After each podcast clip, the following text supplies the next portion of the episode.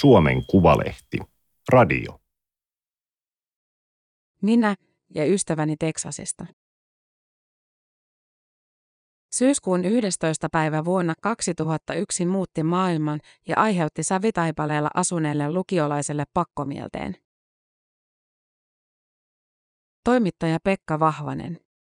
Teksti on julkaistu Suomen Kuvalehden numerossa 35 kautta 2021. Ääniversion lukijana toimii Aimaterin koneääni Ilona. Juuri mitään ei tapahdu tänään. Näin kirjoitti Valkoisen talon puheenkirjoittaja Peter Wehner esimiehelleen sähköpostissa syyskuun 11. päivän aamuna 2001. Talon asukas ei ollut kotona, vaan presidentti George W. Bush oli matkalla Floridassa. Hän aloitti päivän kello 6.30 aamulenkillä toimittaja Richard Kailin kanssa.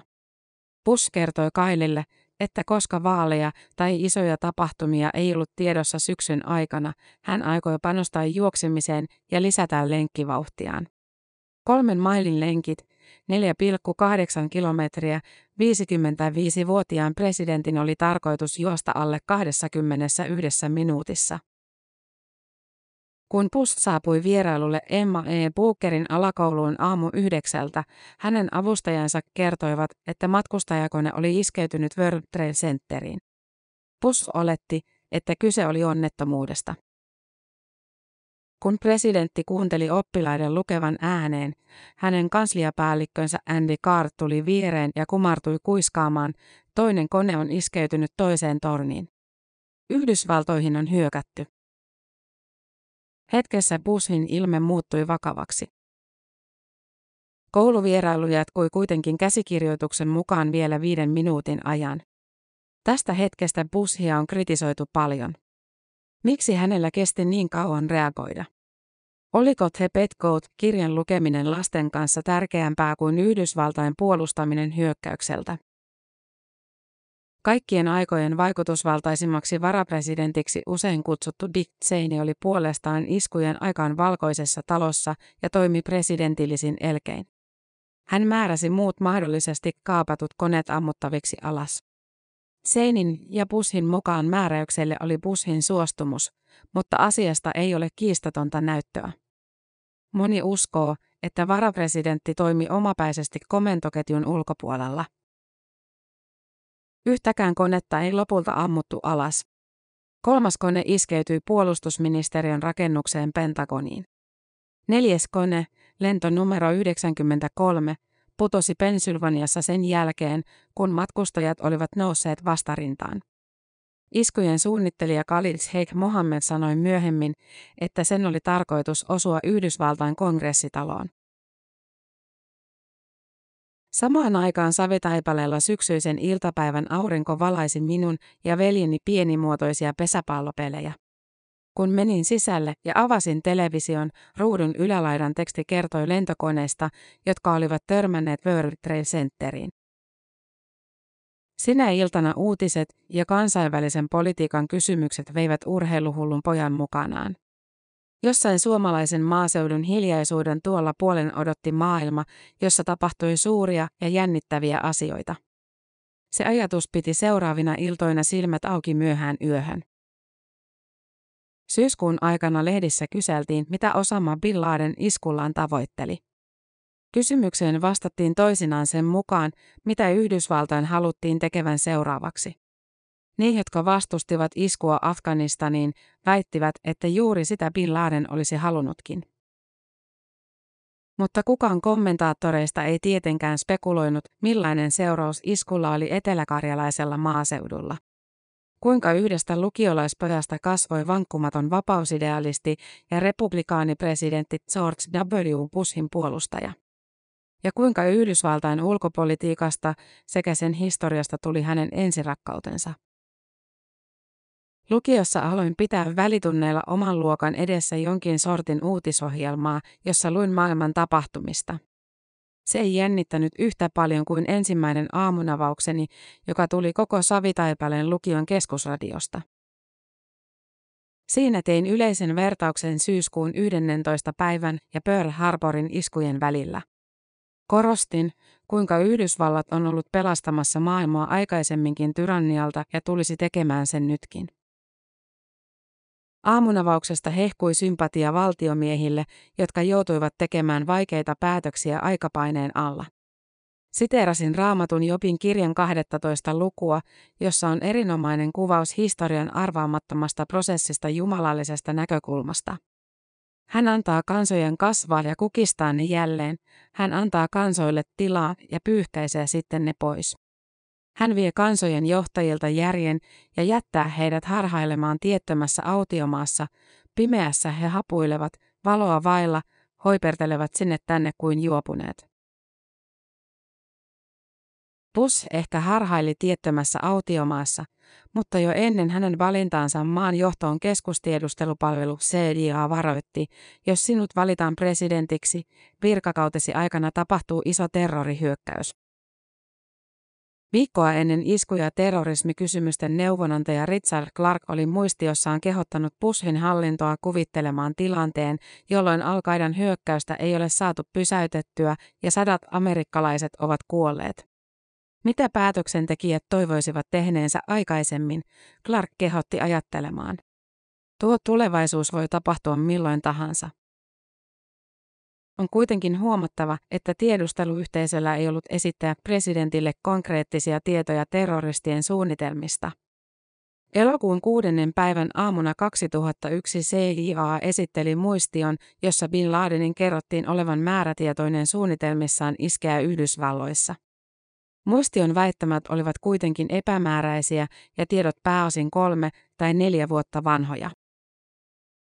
Astuessaan virkaan Teksasin mies Bush oli ajatellut, että historia tulisi muistamaan hänet kotimaan politiikastaan, varsinkin suunnitelluista koulu- ja eläkeuudistuksista. Nyt hänen asialistallaan oli pitkään vain yksi kysymys, pystyisikö hän suojaamaan maatansa terrorismilta. Kun Bush kävi World Trade Centerin raunioilla iskujen jälkeen, viesti hänelle oli selvä. Löytäkää ne paskiaiset ja tappakaa ne, sanoi yksi palomies. Mitä tahansa se vaatii, huusi yksi väkijoukosta. Epävarmana pidetty Bush sai päättäväisen hetkensä kameroiden edessä, kun yksi presidenttiä katsomaan tulleesta huusi presidentille, jonka megafoni toimi vaimeasti, emme kuule sinua. Minä kuulen sinua, Bush vastasi ääntään korottaen. Koko maailma kuulee sinua, ja ne, jotka romahduttivat nämä rakennukset, kuulevat meistä kaikista pian. Pian tarkoitti vähän yli kolmea viikkoa. Silloin Yhdysvallat iski Afganistaniin, jota hallinnut Taliban liike suojeli Osama Bin Ladenia ja tämän terroristijärjestö Al-Qaidaa. Afganistanilaisten liittolaisten kanssa suoritettu hyökkäys oli menestys. Noin 80 prosenttia Afganistanissa olleista al jäsenistä tapettiin ja varsinkin Kabulissa amerikkalaiset toivotettiin tervetulleiksi.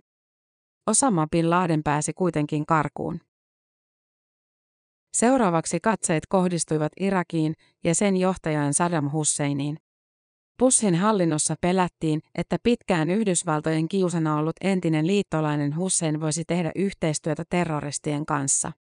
Uskottiin, että aikaisemmin Irakilla todistettavasti ollut ydinaseohjelma olisi hyvin lähellä tavoitettaan. Tässä Yhdysvaltain johtajat olivat väärässä ja useat Bushin hallinnon edustajat ovat myöntäneet virheelliset olettamuksensa. Kun Yhdysvallat suunnitteli hyökkäystä Irakiin, olin päässyt Etelä-Saimaa maakuntalehden harjoittelijaksi. Pari kuukautta työskenneltyäni sain mahdollisuuden, jota olin odottanut. Joulukuussa 2002 pääsin kirjoittamaan pääkirjoitussivun alalaitaan ensimmäisen kolumnini. Aiheeksi valitsin tietysti Irakin sodan. Kun katsoo tuota 19-vuotiaan tekelettä, se hävettää nyt yllättävän vähän. Kolumnissa lukee, että Natsi-Saksakaan ei ennen vuotta 1939 ollut käynyt varsinaista sotaa mitään maata vastaan, vaikka rauhansopimusta olikin rikkonut. Kuinka aikansa johtajat olisivat voineet olla täysin varmoja siitä, mitä hirveyksiä oli luvassa? Joulukuun 2002 perspektiivistä katsottuna Saddam Husseinilla oli puolestaan ansioluettelossa jo kaksi hyökkäyssotaa Irania ja Kuwaittia vastaan. Lisäksi hän oli käyttänyt biologisia aseita kurdien kansanmurhaan. Eikö tämä ollut tavallaan selkeämpi tapaus? Vielä tärkeämpää on historian tapahtumista käsin ymmärtää, että liiallinen sodanvastaisuus, paradoksaalista kyllä, voi yksipuolisena johtaa vielä pahempaan tilanteeseen kuin ajoissa väkivaltaan turvautuminen. Bushin ennaltaehkäisevän sodan opin omaksunut pikkuvanha Vahvainen kirjoitti. Kun hyökkäys Irakiin alkoi, muistan uutispäällikön sanoneen, toivottavasti jenkit saavat oikein kunnolla nenilleen. Sitä hän sai odottaa jonkin aikaa, sillä Yhdysvaltain sotilaallinen menestys oli aluksi huimaa. Aloin opiskella historiaa ja sosiologiaa Jyväskylän yliopistossa. Kaveripiirini koostui Noam Chomskia lukevista vasemmistolaisista, jotka myös kokivat pientä vahingoniloa, kun Yhdysvallat alkoi saada nenilleen. Sosiaalinen ympäristö vain korosti tarvettani puolustaa Pushin ulkopolitiikkaa. Opiskeluaikana lähestyin baarissa naisia kysymällä, mitä mieltä he ovat NATO-jäsenyydestä, olihan Paavo Lipponen kehottanut suomalaisia käymään aktiivisempaa turvallisuuspoliittista keskustelua. Melko harva siitä innostui. Joku kysyi minua siten Eurooppa-nuorten valtakunnallisen tapahtuman iltaohjelman väittelemään Natosta perussuomalaisten opiskelijapoliitikon ja myöhemmin kaksi kautta kansanedustajana istuneen Vesamatte Saarakkalan kanssa. En saanut opiskeluaikana kesätoimittajan töitä, vaikka lähetin hakemuksia joka vuosi. Töiden puute syvensi pakkomielettäni Yhdysvaltain ulkopolitiikkaan. Moni intohimoinen pakkomielle syntyy juuri vaihtoehtojen puuttumisesta. Ajatuksissani olin koko ajan Washingtonissa. Luin pelkästään sellaisia kirjoja, jotka käsittelivät Yhdysvaltain ulkopolitiikkaa. Jotkut niistä osuivat opintovaatimuksiin, jotkut eivät. Löysin sankarini historian suurista ja omapäisistä mutta vaillinaisista miehistä kuten Richard Nixonista ja Henry Kissingeristä. Luin The New York Timesia ja kuvittelin olevani vähintään Yhdysvaltain ulkoministeriön politiikan suunnitteluosastolla töissä, jos en nyt, niin myöhemmin. Olin liittynyt Yhdysvaltain ulkosuhteiden historioitsijoiden seuraan, johon kuului lähinnä amerikkalaisia professoreja ja joitain supernörttejä jatko-opiskelijoita. Järjestön jäsenetuna sain kotiin kannettuna Diplomatic History-julkaisun, jota luin usein yömyöhään. Se sai minut pitämään itseäni jollain lailla muita parempana, aamujen tunteina kun muut nukkuivat tai ryyppäsivät, minä luin ja pohdin, miten Yhdysvaltain ulkopolitiikasta saisi parempaa. Kesällä 2006 matkustin Yhdysvaltoihin seuran vuosittaiseen kokoontumiseen kuuntelemaan ihailemieni tutkijoiden puheita. Jännitin täristen kansasin Lorentsen yliopiston kirjastossa ennen konferenssin alkua. Paikalla ei ollut paljon opiskelijoita, mutta uskaltauduin puhumaan itseäni vanhemmille ja viisaammille tutkijoille. Se toi valtavasti itseluottamusta. Samalla reissulla tein ensimmäisen pyhiinvaellukseni Washingtoniin. Se oli suuri pettymys.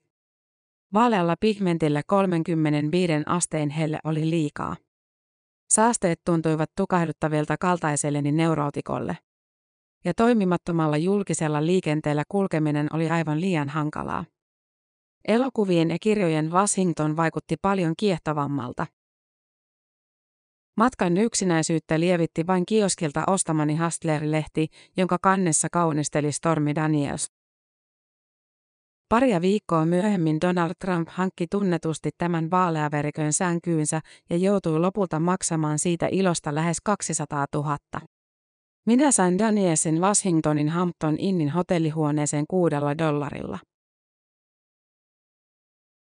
Kun Irakin sota pitkittyi, uskooni Bushiin koeteltiin kunnolla. Paitsi että joukkotuhoaseita ei löytynyt, ei Irak myöskään näyttänyt demokratian mallimaalta.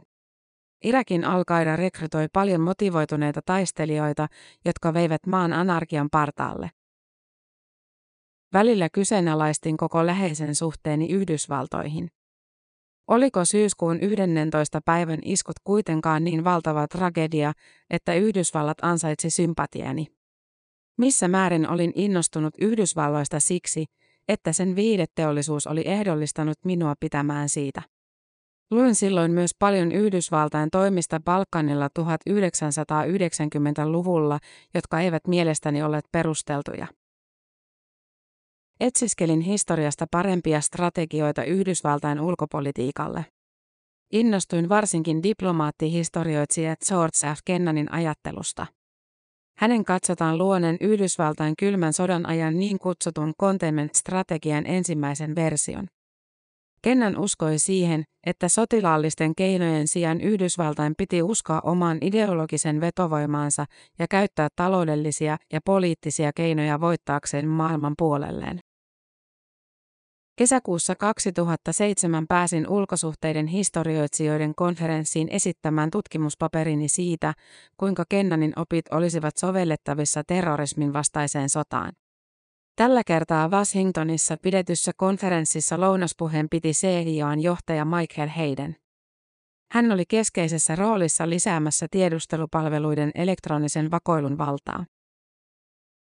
Hädin tuskin asialliseen pikkutakkiin pukeutuneena mietin, miten huonot turvajärjestelyt Yhdysvalloissa edelleen ovatkaan, kun minut päästettiin ilman ruumiin tarkastusta viiden metrin päähän CIAn johtajasta, veitsi ja haarukka pöytään katettuina. Olin pikkupojan lailla innostunut, kun omaa esitystäni kehui Kennanista kirjan kirjoittanut professori David Meyers. Tunne oli samankaltainen kuin Imatran Linnalan pesäpallokentällä 15 vuotta aikaisemmin, kun sain suosikkipelaajani Jukka Holttisen nimikirjoituksen.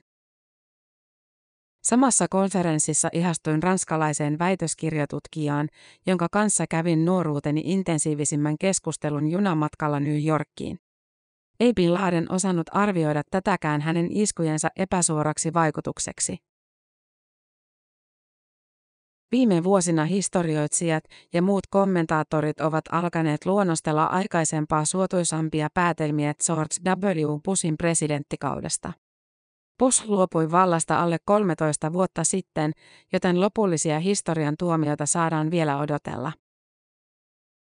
Ei ole kuitenkaan poikkeuksellista, että epäsuosittu presidentti nousee historian silmissä onnistuneeksi valtiomieheksi. Kun Harry S. Truman aloitti presidenttinä Franklin D. Rooseveltin kuoltua kesken kautensa, Trumania pidettiin maalaisena, jonka tietämättömyydelle maailmapolitiikasta naureskeltiin. Luopuessaan vallasta tammikuussa 1953 hänen ulkopolitiikkaansa pidettiin epäonnistuneena ja hänen kannatuksensa oli alle 30 prosentissa. Aamaa luokkaa kuin pusilla tämän presidenttikauden päättyessä vuonna 2009. Myöhempinä vuosikymmeninä niin poliitikot kuin historioitsijat kuitenkin tulkitsivat, että Trumanin hallinto loi vahvan ja voittoisan strategian Yhdysvaltain kylmän sodan ajan ulkopolitiikalle. Aika on tehnyt hyvää myös Dwight Eisenhowerin ja Ronald Reaganin presidenttikausille. Yksi syy Bushin ajan ulkopolitiikan uudelleen tulkinnalle ovat presidentit, jotka ovat tulleet hänen jälkeensä. Trump vei Yhdysvaltain itsekeskeisyyden uudelle tasolle. Hänen verrattuna Bush näyttää suoraselkäiseltä, diplomaattiselta ja siltoja rakentavalta valtiomieheltä. Bushin Trump-kritiikki lisäsi hänen arvostustaan myös liberaalien silmissä.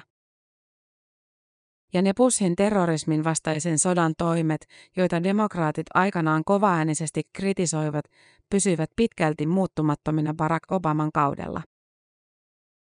Obama ei suinkaan vähentänyt NSAn elektronista vakoilua ja hänen aikanaan Yhdysvallat ampui miehittämättömillä lennokeilla aikaisempaa enemmän terroristiepäiltyjä, myös Yhdysvaltain kansalaisia. Obaman kaudella drone-iskuja tehtiin moninkertaisesti Bushin aikaan verrattuna.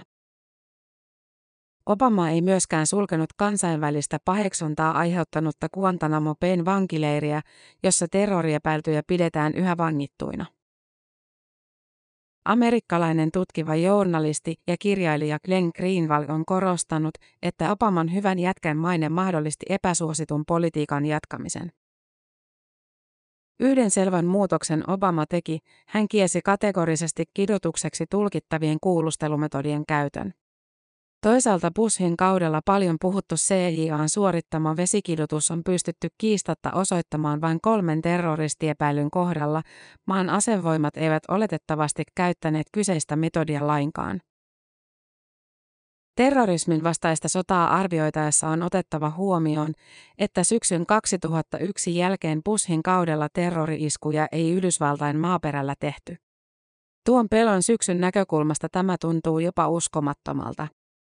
Heti VTC-iskujen jälkeen pernaruttokirjeet tappoivat viisi ihmistä.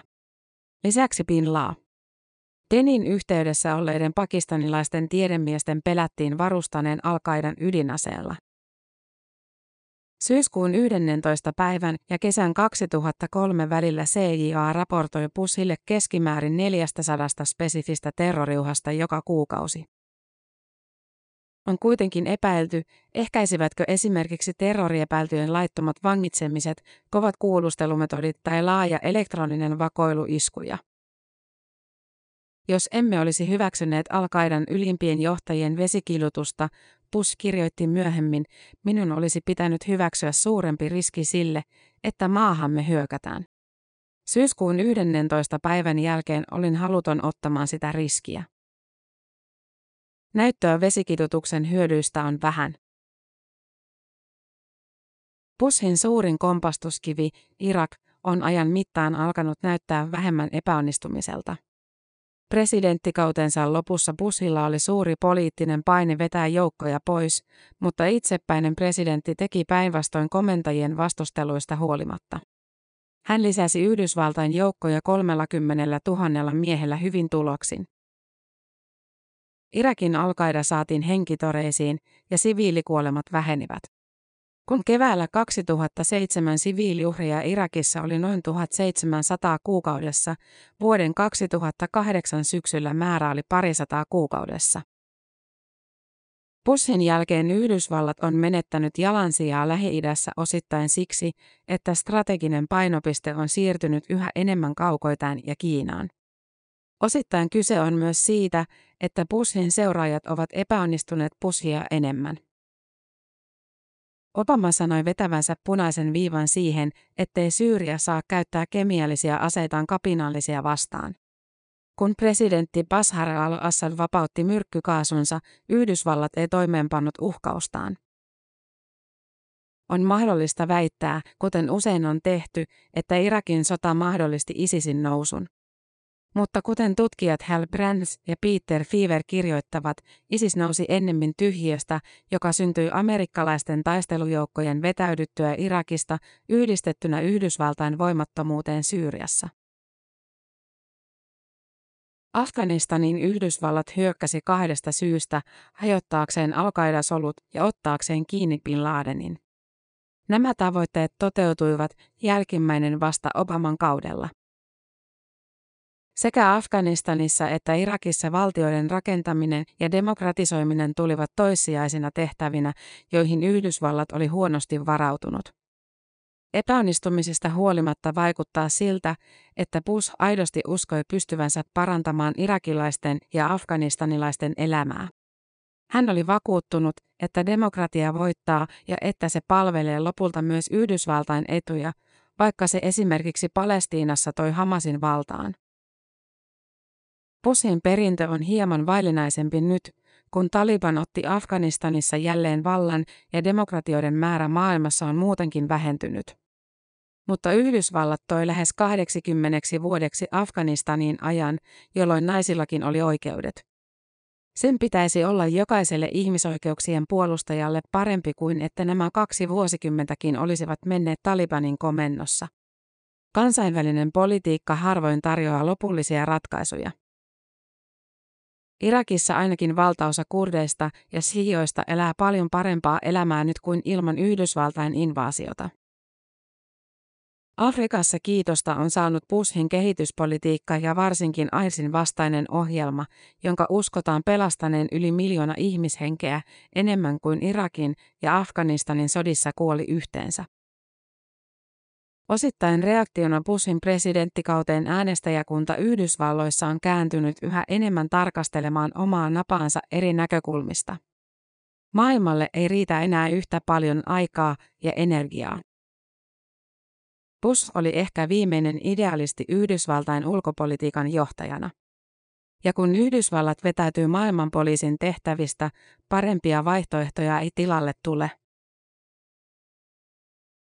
Kun suoritin harjoittelun Suomen suurlähetystössä Washingtonissa vuonna 2010, minulle kävi selväksi, etten halua diplomaatiksi. Diplomaattisesti ilmaistuna en silloin kokenut Suomen ulkoasiainhallinnon virkahenkilöitä kaikista ihmismyönteisimmiksi ja huumorintajuisimmiksi. Aloin saada erilaisia toimittajan töitä lehdistä ja televisiosta, ja pakkomielteeni Yhdysvaltain ulkopolitiikkaan pikkuhiljaa laimeni. Mutta edelleen lukiessa tai kirjoittaessa siitä tuntuu kuin olisi tullut kotiin. Syyskuun 11. päivä antoi monelle nuorelle herkässä iässä olevalle, sosiologi Karl Mannheimin käsitettä käyttäen, avainkokemuksen, joka määrittää jopa kokonaisen ikäluokan maailmankuvaa. En välttämättä ole ikäluokkani tyylipuhtain edustaja, mutta minulle syyskuun 11. päivän iskut vahvistivat ajatusta siitä, että maallinen liberaali demokratia, laillinen järjestys ja vakaus ovat saavutuksia, joiden puolesta pitää taistella yhä uudestaan. Jonnet, jotka eivät muista sitä aurinkoista syyskuun päivää, saati kommunismin aikaa, eivät pidä näitä asioita yhtä suuressa arvossa. Esimerkiksi PEU-tutkimuslaitoksen kysely ja monet muut kansainväliset tutkimukset kertovat, että nuoremmissa ikäluokissa demokratiaa ei pidetä kovin välttämättömänä. Kehityskulku on jatkunut jo pitkään, ja se huolestuttaa minua.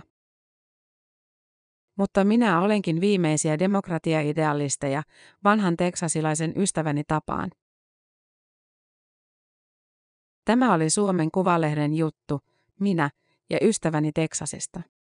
Ääniversion lukijana toimi Aimaterin koneääni Ilona.